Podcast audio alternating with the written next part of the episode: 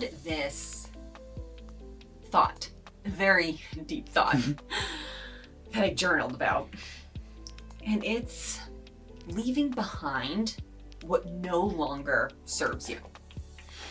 And it's so simple, it's simply put, but like letting go of everything people, places, habits, work that are no longer serving you or that don't support the new version of you.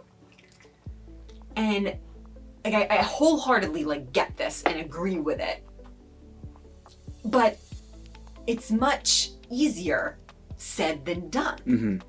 Like letting go of people who don't want to see you succeed or win, letting go of friends who don't necessarily support you or who have like a competitive nature, letting go of habits that are no longer serving you, letting go of like material items for Mhm. too long that hold a stagnant energy that you need to let go of letting go of the places that made you sick right that kind of that saying that says you can't get healthy in the same place that made you sick to let go of all this but i think why i have such a deep thought about it and i have more thoughts than answers to it is i feel like i did this i lived this i left we Mhm. left and I don't want to say ran to California, but we moved Mhm. literally across the country and at an opportune time to kind of find ourselves. But what I saw happened unknowingly is that I was the same person just in a different location. I didn't necessarily change, I literally let go of everything that was f- familiar to me mm-hmm. and just change locations. Like, what happens? What happens when you don't know what's no longer serving you? Like, how do you walk away from the people that are closest to you when all you want is their, like, approval in life? Mm. Like, that's what you're seeking desperately. Like, how do you just get up and move? How do you let go of an unhealthy habit that that's all that you know of how to survive to comfort yourself. There are so many layers and Mhm. layers to this simple letting go. And it's it's it's interesting. Like how do you let go of things that no longer serve you but you used to survive? Mm-hmm. I can kind of give you my thought process if you want to um as you ponder this. No, I think before, because I'm, I'm curious where you know what your thoughts are here. I think it's really interesting. The first thing that came to mind is a quote from Ralph Waldo Emerson, where he says, "A foolish consistency is the hobgoblin of little minds." Oh, I love hobgoblin. Yeah, great word.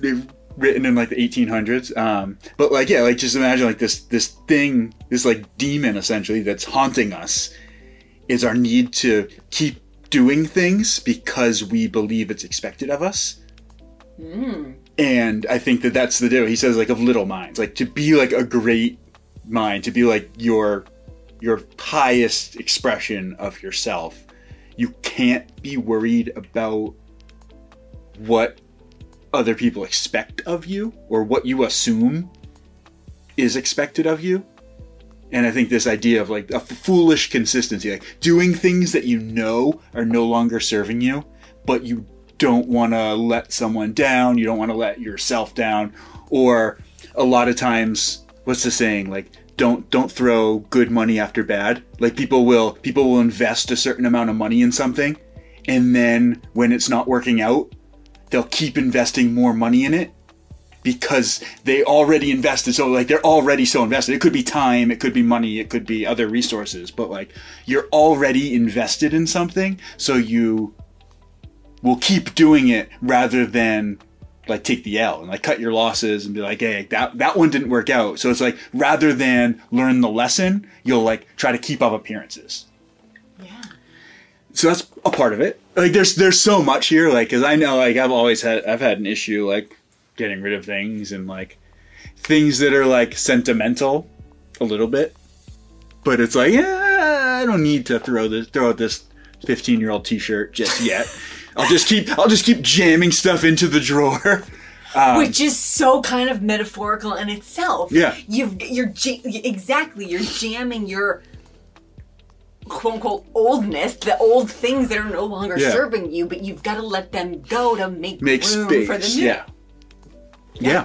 Uh, so yeah, I don't- uh, something along those lines. There's there's so much there, and like, like I agree. Like m- moving was the best thing that ever happened to us, but yeah, not until we actually let go of who we were, or who we thought we were, or who we thought we were supposed to be. All those things. Yeah. Um, But my point in saying that, even though we moved, and it, it, it- yes, it changed both of our lives Yeah. and our relationship. but it didn't just do it instantly. No, that's that's what, that, that's my point. We were the same person, just in a different Yeah. location. I feel like I didn't really begin to truly change until we moved from San Francisco to LA too. Like again, it was a process, and Mm-hmm. Yeah. you cannot change overnight. So that was that was one of the things. It's you know leaving behind what no longer serves you. This is a process, and it takes time. It needs to be done almost like with the building momentum. It, Yeah. it has to be one very small step at a time. But when I was journaling about this, I said, or at least I, I journaled in my mind, that there's one constant throughout this all. And it's me mm-hmm. or you. And it's like, it all starts with me. Yeah. Like working on myself has been key. I hold the magic within myself to transform my own life. Like it's not it's not an easy task, but walking away from things only gets you so far if the same thought patterns are still happening. Yeah. Like you've got to have Yeah. that pattern interrupt. Wherever you go, there you are. Exactly, exactly. So, like, I began asking myself, like, what is needed for my evolution? What's needed for your evolution? What is needed for myself to be seen or heard or validated or approved? What is needed for my nervous system to regulate property without having it constantly in survival mode?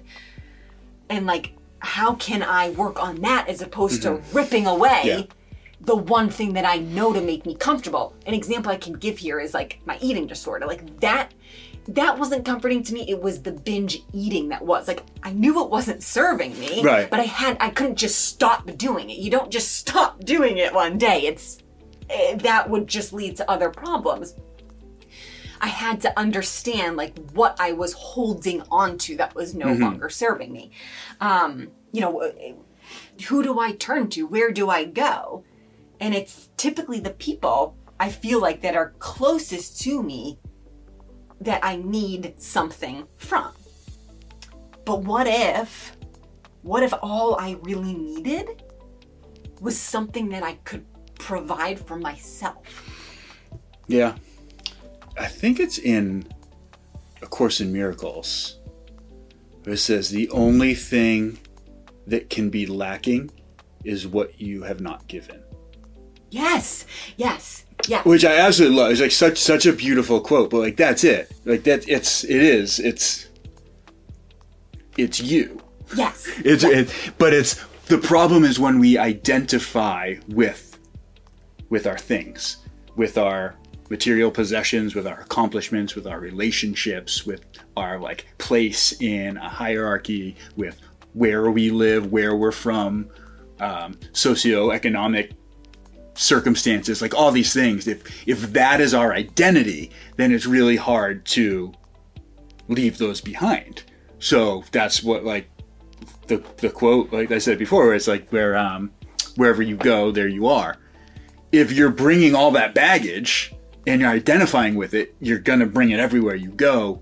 If you realize that it's that you can let all that go and who you are is so much more than that, but it's like the essence of your being, then you can address it at that level. And then you don't need anything outside of yourself to validate who you are. Exactly. Yeah, I think that it's not much will change unless you change yourself. Yeah. Yeah, and it's like all the all the other stuff is just like distractions of like Yeah.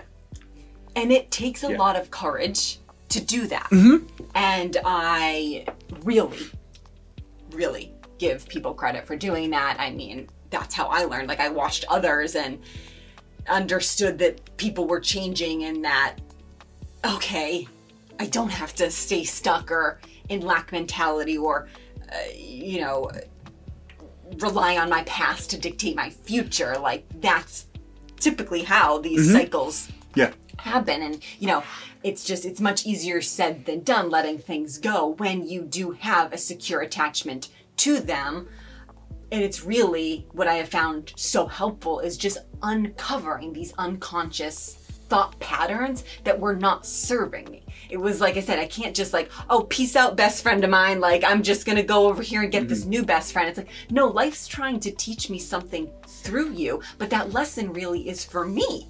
It's all me.